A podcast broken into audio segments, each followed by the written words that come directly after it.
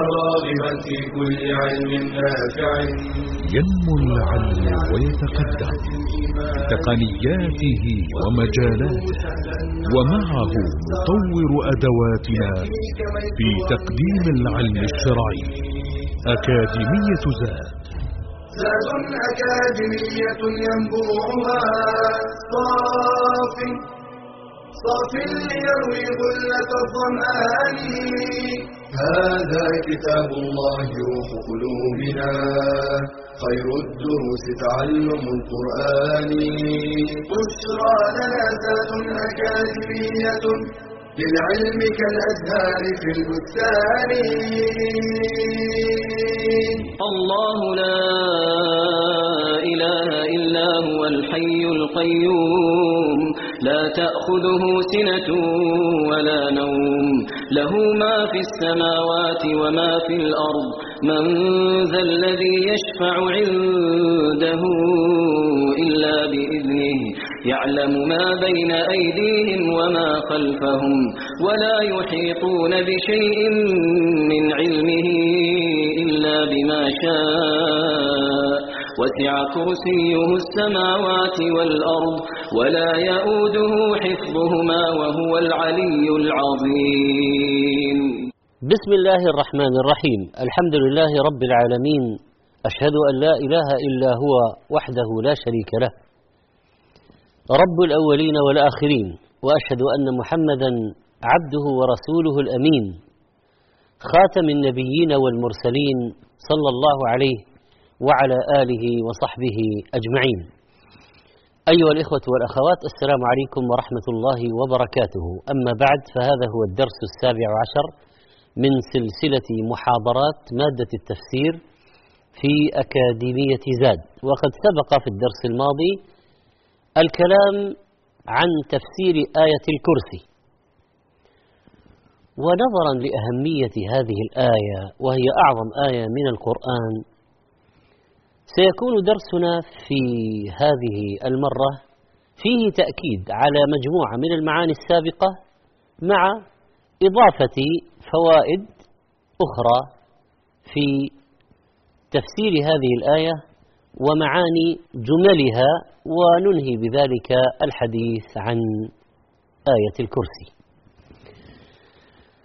تحدثنا في قوله تعالى من ذا الذي يشفع عنده أنه لا أحد يشفع عنده من أهل السماوات والأرض يوم القيامة إلا بإذنه وأمره وإرادته وذلك لكمال سلطانه وهيبته سبحانه.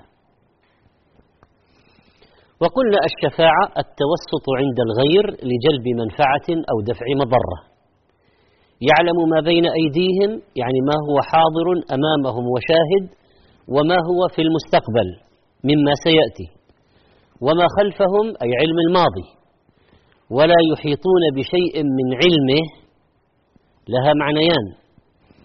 علم نفسه فلا يعلمون عن الله من أسمائه وصفاته وأفعاله إلا ما أخبرهم الثاني لا يحيطون بشيء من معلومه أي مما يعلمه في السماوات والأرض إلا ما شاء أن يعلمهم إياه. وسع كرسي السماوات والأرض شمل وأحاطه. والكرسي أكبر من السماوات. والعرش أكبر من الكرسي. وقد ورد في الكرسي روايات صحيحة. ومنها ما رواه ابن حبان في صحيحه عن أبي ذر رضي الله عنه عن النبي صلى الله عليه وسلم قال ما السماوات السبع مع الكرسي إلا كحلقة ملقاة بأرض فلاه وفضل العرش على الكرسي كفضل تلك الفلاة على تلك الحلقة حديث صحيح. إذا نسبة السماوات السبع الكون هذا. إلى الكرسي كحلقة ألقيت في صحراء. ونسبة الكرسي إلى العرش كحلقة ألقيت في صحراء.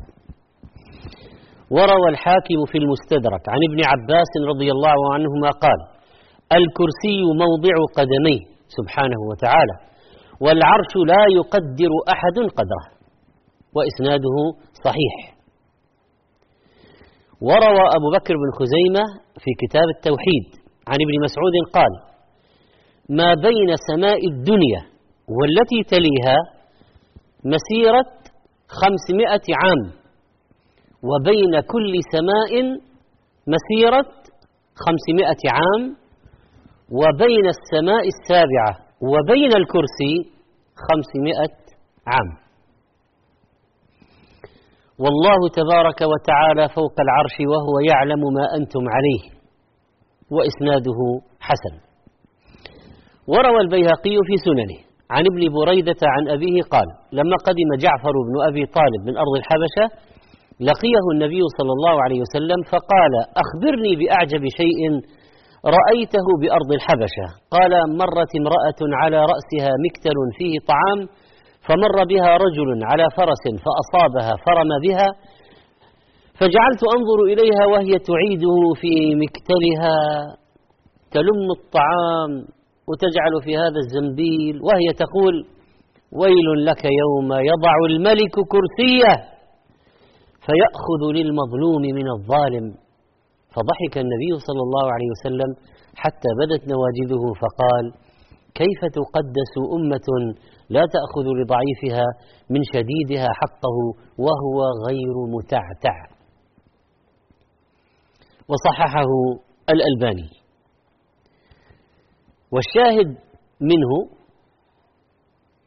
يوم يضع الملك كرسيه فيأخذ للمظلوم من الظالم كما جاء أيضا. وسع كرسيه السماوات والأرض. ولا يؤوده أي لا يثقله ولا يجهده ولا يتعبه ولا يشق عليه. حفظهما حفظ السماوات والأرض وهو العلي الذي علا وارتفع فوق كل شيء له علو القهر والغلبة وعلو صفات الكمال والجلال وعلو الذات علو القدر وهو المتعالي عن الأشباه والأنداد. العظيم ذو العظمة في ذاته وسلطانه وصفاته. نلخص الفوائد ونضيف شيئا ما.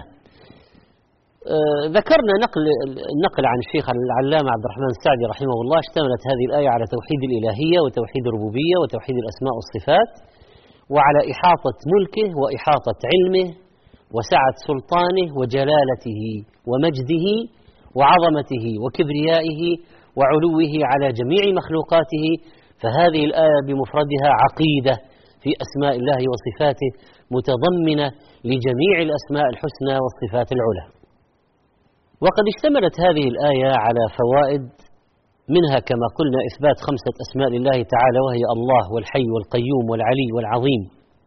وما تضمنته من الصفات وإثبات انفراد الله تعالى بالألوهية في قوله لا إله إلا هو وإثبات صفة الحياة الكاملة لله تعالى غير المسبوقة بعدم ولا يلحقها زوال ولا فناء ولا توصف بنقص هو الأول والآخر والظاهر والباطن وهو بكل شيء عليم.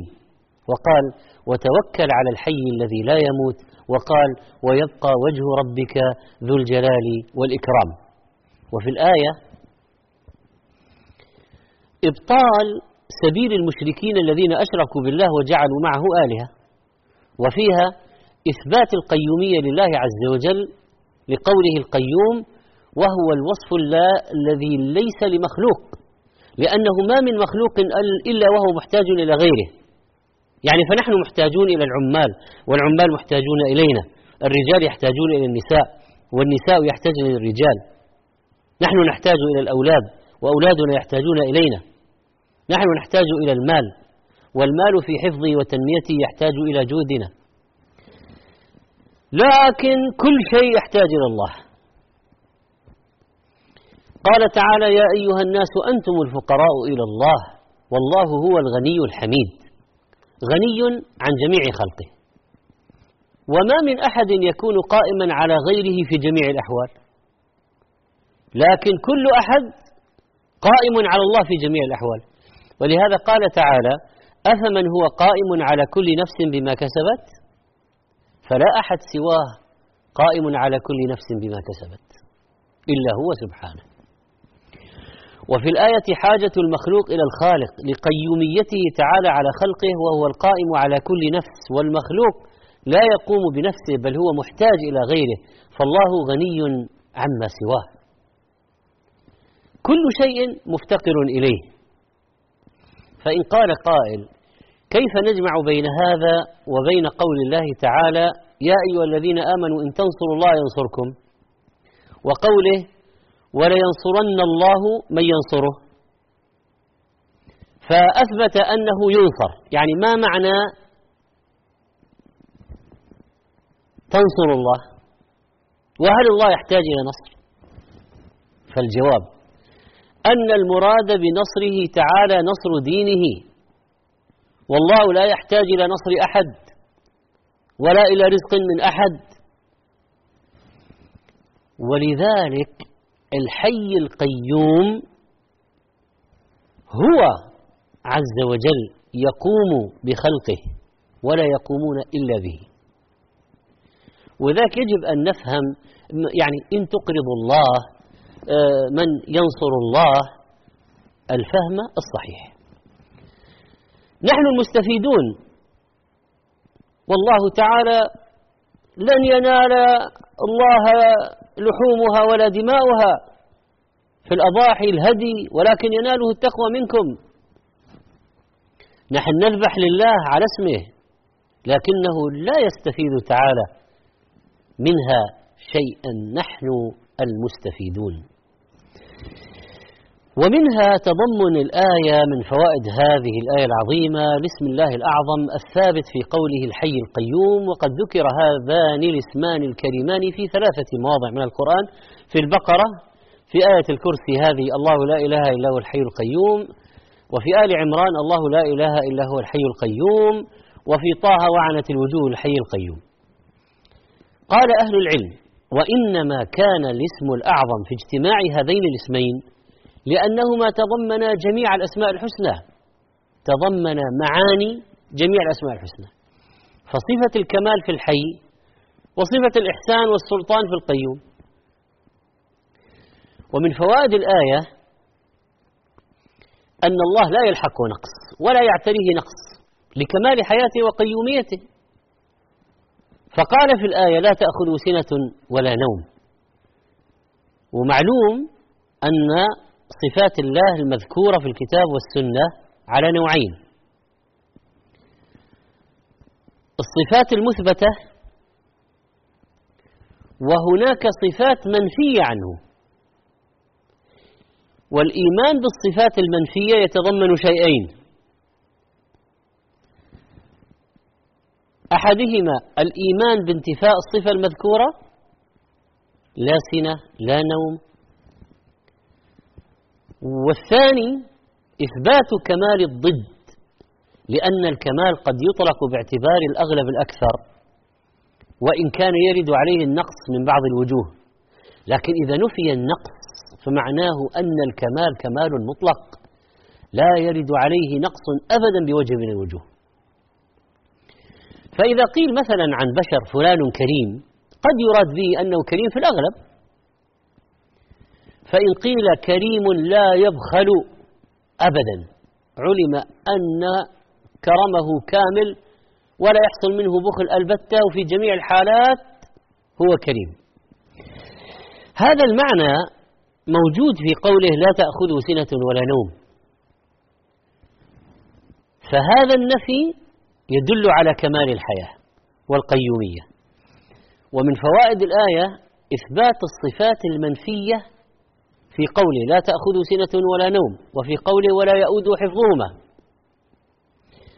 والصفات المنفية ما نفاه الله عن نفسه ويتضمن إثبات كمال الضد. إذا قال لا يظلم إثبات كمال العدل. وهكذا. نسأل الله سبحانه وتعالى أن يرزقنا تعظيمه. وخشيته في الغيب والشهادة. ونعود إليكم بعد قليل إن شاء الله.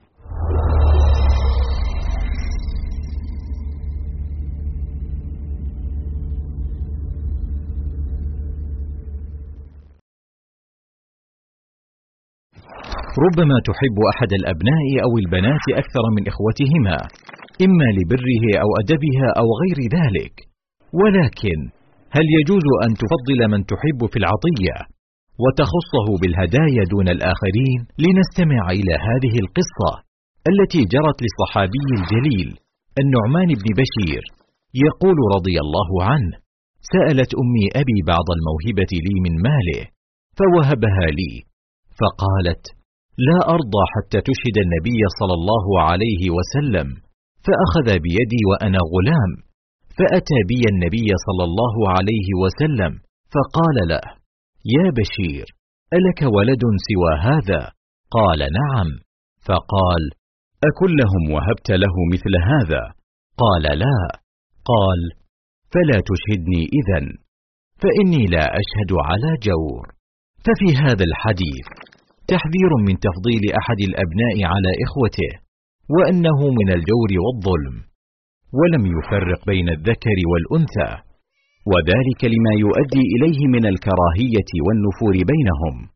ولا حرج في الميل القلبي لأحد الأولاد دون غيره لأن ذلك أمر ليس في مقدور العبد وإنما الذي يحرم أن يفضل المحبوب على غيره بالعطايا دون سبب شرعي. فإن حصل مثل هذا التفضيل وجب رد العطية أو إعطاء الآخرين مثل أخيهم. ويجوز التفضيل بين الأولاد.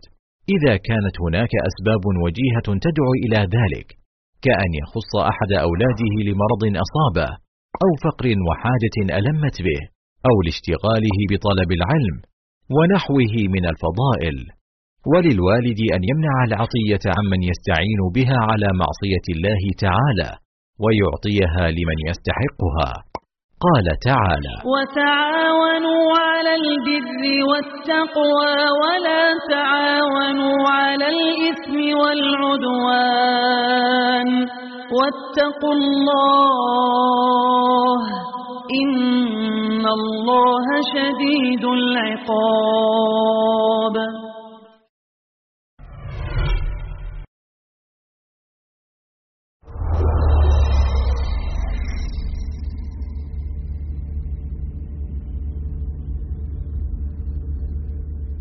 الحمد لله عودة إليكم مرة أخرى أيها الإخوة والأخوات. ونحن في فوائد آية الكرسي أعظم آية في كتاب الله. له ما في السماوات وما في الأرض. يستفاد من الآية عموم ملك الله. ويتفرع عن كون الملك لله ألا تصرف في ملكه إلا بما يرضاه. لا يجوز نحن أن نتصرف في ملكه إلا بما يرضى. ما دام الملك الكامل له فنحن عندما يؤتينا مالا وعندما ينعم علينا ويبيح لنا فلا يصح لنا أن نتصرف في ملكه إلا بإذنه. وبما يرضيه. له ما في السماوات وما في الأرض. ملكه تام وملكنا ناقص. لو ملكنا نحن ماذا كنا قبل أن نملك؟ معدمين من هذا الشيء؟ وماذا سيلحق ماذا سيلحق ماذا سيلحق تملكنا؟ سيلحقه فناء موتنا نحن. يعني إما أن يموت المالك أو يفنى هذا المملوك الممتلك. ومن فوائد الآية أن الحكم الشرعي بين الناس والفصل بينهم يجب أن يكون مستندا على حكم الله. ما دام له ما في السماوات وما في الأرض فالحكم له. فلا يجوز للبشر أن يتخذوا قوانين وضعية مصادمة لأحكامه بغير إذنه. وهذا نوع من الشرك. الشرك في الحكم إن الحكم إلا لله. لأن الملك لله. ومن ملك الشيء حكم فيه. ومن فوائد الآية تسلية أهل المصائب. والتذكير بالرضا بقضاء الله عز وجل وقدره. لأن من علم أن الملك لله الملك في الناس في الأموال إلى آخره رضي بقضاء الله وسلم إذا أنزل تعالى في ملكه أمرا من نقص أو أخذ. ولهذا كان في تعزية النبي صلى الله عليه وسلم لابنته إن لله ما أخذ إن لي هذه لام الملك. إن لله ما أخذ وله ما أعطى وكل شيء وكل عنده بأجل مسمى فلتصبر ولتحتسب. يعني مروها فلتصبر ولتحتسب. رواه البخاري ومسلم. إذا من أيقن أن الملك لله لن يعترض على شيء أخذه الله من ملكه. من نفس أو مال أو ثمرة. ولنبلونكم بشيء من الخوف والجوع ونقص من الأموال والأنفس والثمرات. وهو الذي يملكها عز وجل يعطي منها ما يشاء ويأخذ منها ما يشاء سبحانه وتعالى. وفي الآية تحريم الإعجاب والخيلاء بما يملكه الإنسان من الأشياء بحيث يطغى. فيقال له أنت مزهو وتختال وتتكبر بماذا؟ بما أعطاك الله من ملكه؟ بما أذن لك في التصرف فيه من ملكه؟ بما ملكك إياه تمليكا مؤقتا مسبوقا ما كنت تملكه أصلا وملحوقا بفنائك أو فنائه. تختال على أي شيء. ومنها اختصاص الله تعالى بهذا الملك. طيب هذا الاختصاص من أين يؤخذ؟ من نكتة بديعة في اللغة. له ما في السماوات. ماذا حصل هنا؟ تقديم الخبر. أصل الجملة ما في السماوات له. لكن قدم الخبر له ما في السماوات. هذا التقديم يفيد الحصر لأن القاعدة تقول تقديم كل ما من حقه التأخير يفيد الحصر. ومنها إثبات أن السماوات متعددة لقوله تعالى السماوات وكونها سبع يؤخذ من دليل آخر.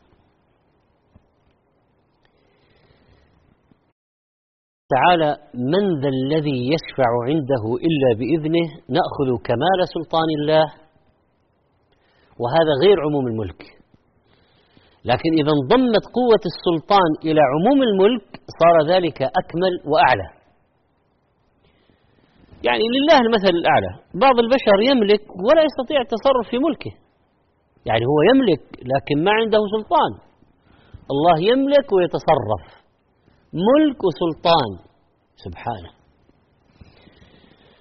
ومنها إثبات الشفاعة بإذن الله أي بأمره لقوله تعالى إلا بإذنه وإلا لما صح هذا الاستثناء إلا بإذنه.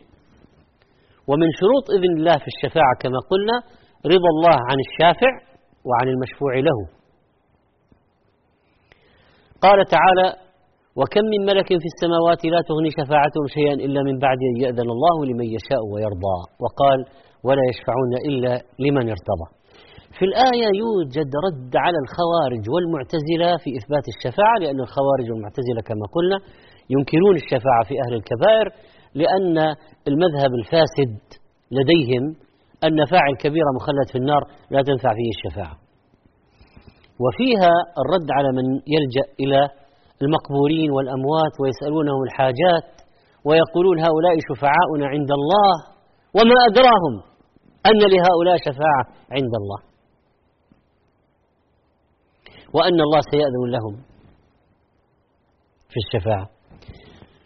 وفيها تحذير من يتكل في نجاته يوم القيامة على شفاعة غيره وهذا يوجد عند بعض آه، المتصوفة والمغترين. يقول خلاص ما دام آمنا آه، بشفاعته ونسأله شفاعته ونرجو فنحن آه، نعمل ما نشاء.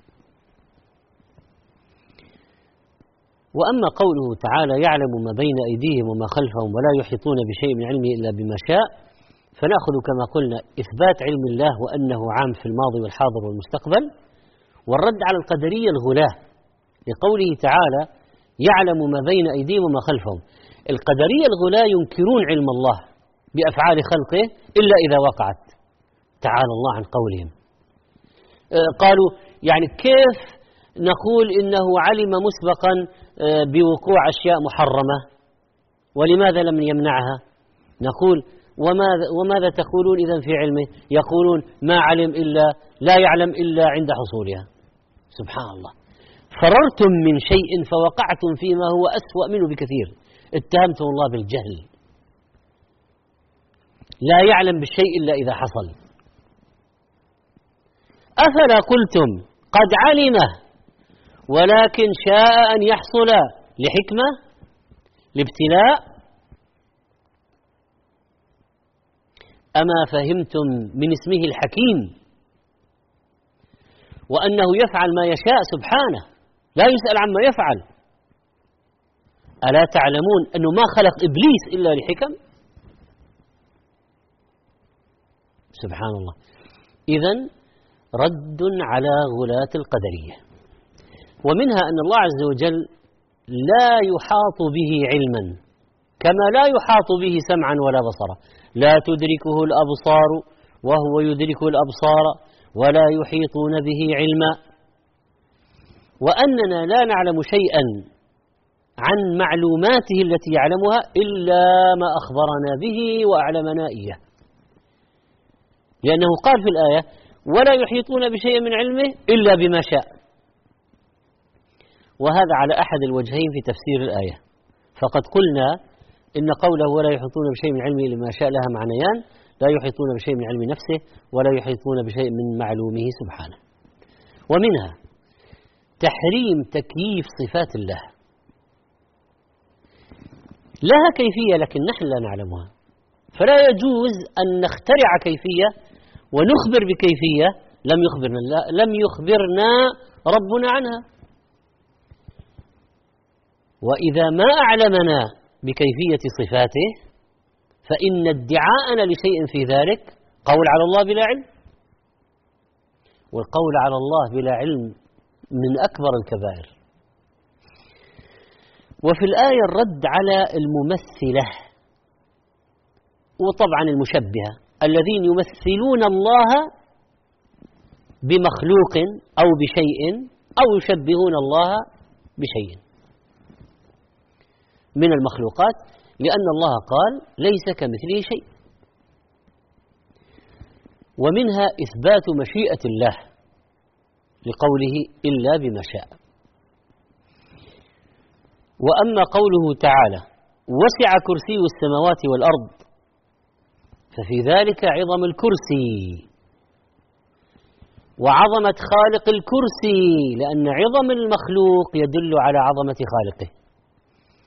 ومنها كفر من أنكر السماوات وأنكر الكرسي لأن هذا يستلزم تكذيب خبر الله.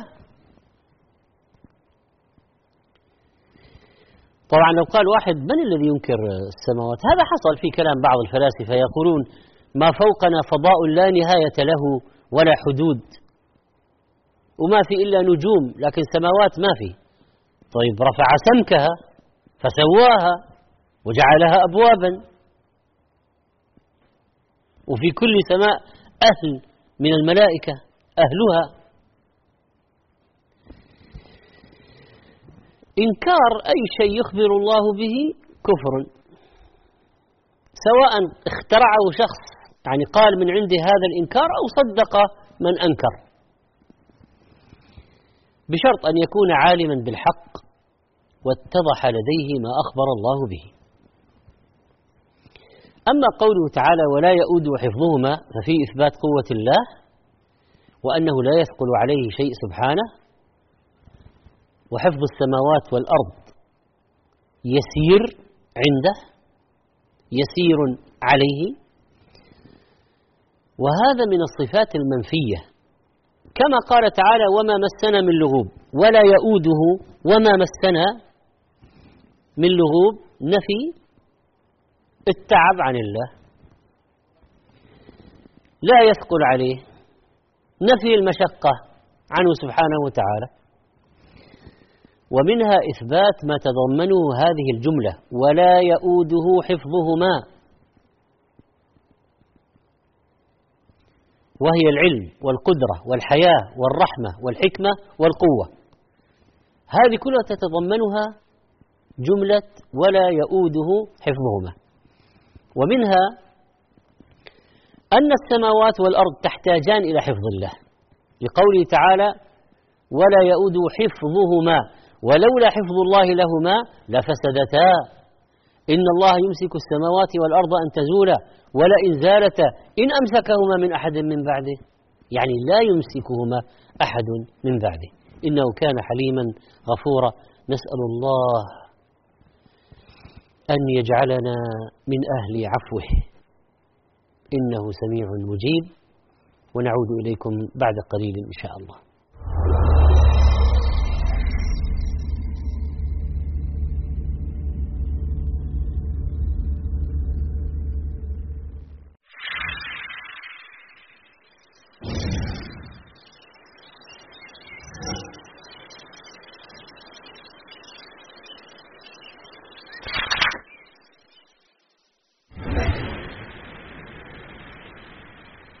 البيهقي هو أحمد بن الحسين بن علي بن موسى الإمام الحافظ المحدث الفقيه صاحب السنن الكبرى ومن مصنفاته أيضا معرفة السنن والآثار ودلائل النبوة وشعب الإيمان ومناقب الشافعي وغيرها. قيل في حقه ما من فقيه شافعي إلا وللشافعي عليه منة. إلا أبا بكر البيهقي فإن المنة له على الشافعي لتصانيفه في نصرة مذهبه. توفي رحمه الله سنة ثمان وخمسين وأربعمائة من الهجرة.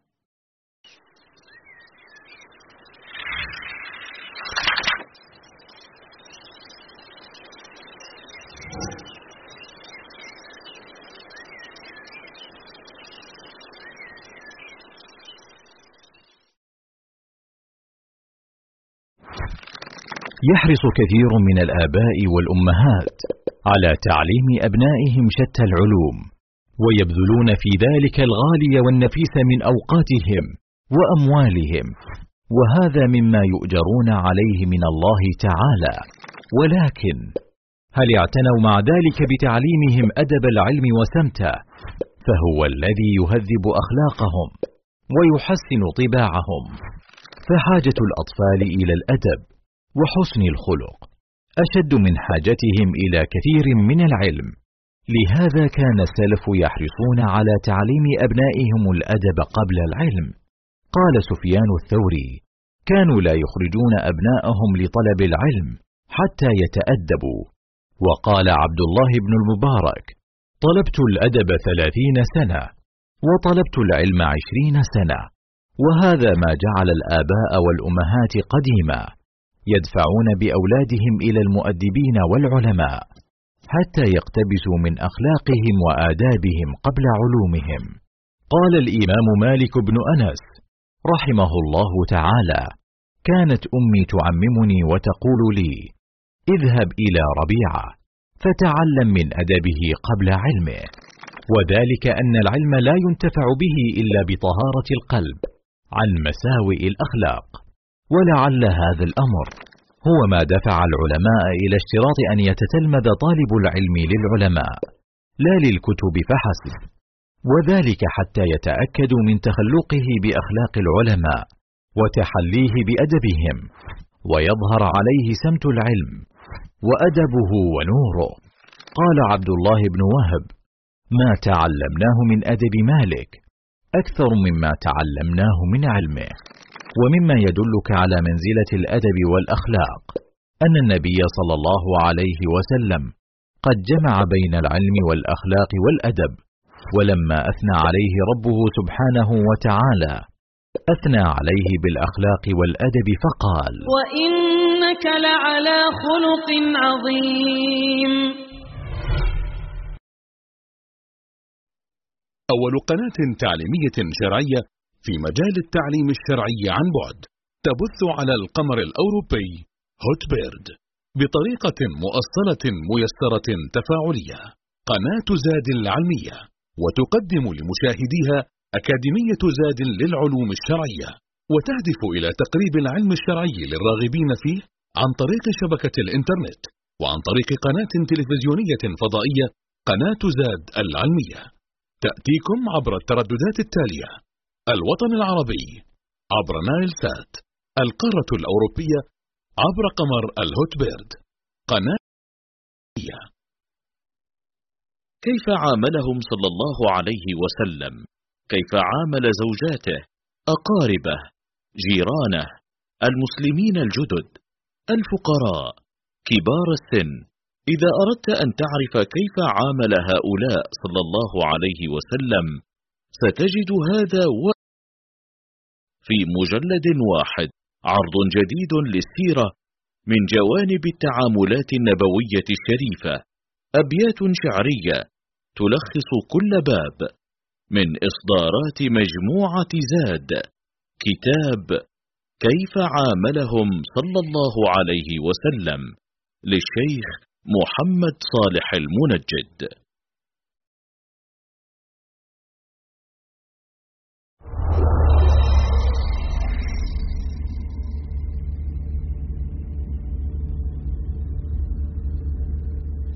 الحمد لله مرحبا بكم أيها الإخوة والأخوات.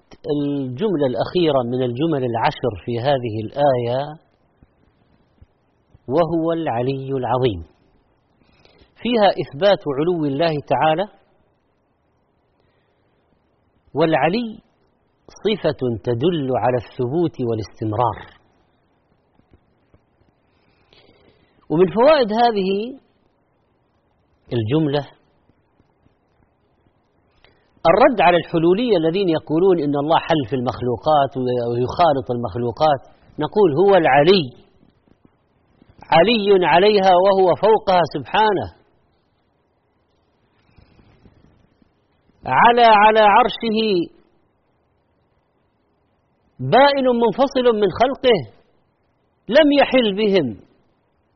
لا يخالطهم بذاته بل علمه معهم. وهو معهم أينما كانوا بعلمه أما بذاته فإنه على عرشه فوقهم فوق سماواته فوق عرشه. سبحانه. الحلولية والعياذ بالله قالوا ليس بعال على خلقه بل هو في كل مكان. ولم يخلوا منه حتى الحشوش وحتى الأماكن المستقذرة تعالى الله عن قولهم الباطل. المعطلة النفاة قالوا يعني حتى ما يقع فيما وقع فيه أولئك لكن وقعوا في مصيبة أخرى وبدعة أخرى. قالوا لا يوصف بعلو ولا سفل ولا يمين ولا شمال ولا اتصال ولا انفصال. ولذلك إذا أرادوا الحديث عن إلههم ماذا يقولون؟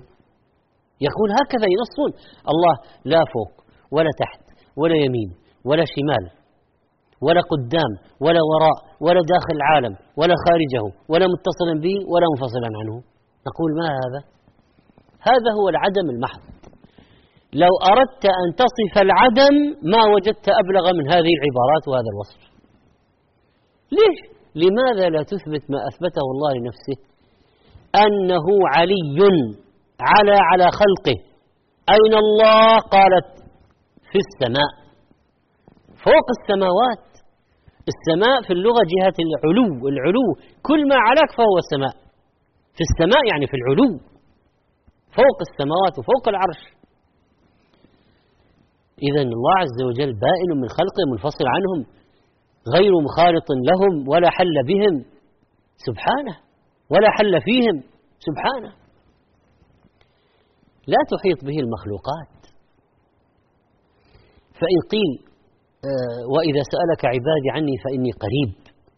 نقول نعم قريب منهم بعلمه وعنايته وهو سبحانه وتعالى قريب بالإجابة يسأل فيعطي يسمع مباشرة. قريب منهم يسمع نداءهم وليس يعني أنه مخالط لهم. ومنها التحذير من الطغيان على الغير. من أين نأخذها من هذه الجملة الأخيرة في قوله وهو العلي العظيم؟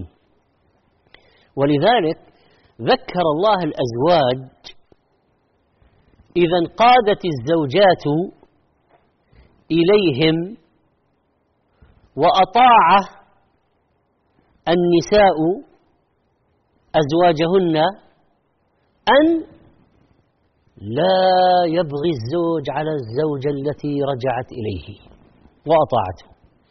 قال تعالى فإن أطعنكم فلا تبغوا عليهن سبيلا إن الله كان عليا كبيرا. فإذا أردت أن تتعالى فتذكر أن الله أعلى منك وإذا أردت أن تطغى فتذكر أن الله أقوى منك. وهو العلي العظيم فيها موعظة لأهل الظلم والطغيان بأن الله علي عظيم قادر على الانتقام منهم عظيم. من عرف علوه وعظمته أخبت إليه وتذلل له وتواضع. لما نزل قول الله سبح اسم ربك الأعلى ماذا قال عليه الصلاة والسلام؟ اجعلوها في سجودكم. حسنه النووي رحمه الله. يقول القيم رحمه الله وصف الرب بالعلو في هذه الحال يعني في السجود في غاية المناسبة لحال الساجد الذي قد انحط إلى السفل على وجهه فذكر علو ربي في حال سقوطه. ومن عرف علو الله خضع لأوامره وأذعن لأحكامه وشرعه. وما كان لمؤمن ولا مؤمن إذا قضى الله ورسوله أمرا أن يكون لهم الخيرة من أمرهم. ومن يعص الله ورسوله فقد ضل ضلالا مبينا. سمعنا وأطعنا. فلا وربك لا يؤمنون حتى يحكموك فيما شجر بينهم. ثم لا يجدوا في أنفسهم حرجا مما قضيت ويسلموا تسليما. ما هي حال الملائكة؟ يخافون ربهم من فوقهم ويفعلون ما يؤمرون. من عرف علو الله فليحذر من العلو في الأرض بغير الحق. والفساد فيها ويتجنب ظلم العباد والغطرسة والكبر والقهر.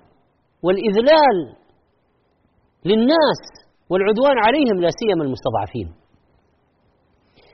إن فرعون علا في الأرض واستكبر هو وجنوده في الأرض بغير الحق. ماذا فعل الله بهم؟ فأخذناه وجنوده فنبذناهم في اليم. فانظر كيف كان عاقبة الظالمين.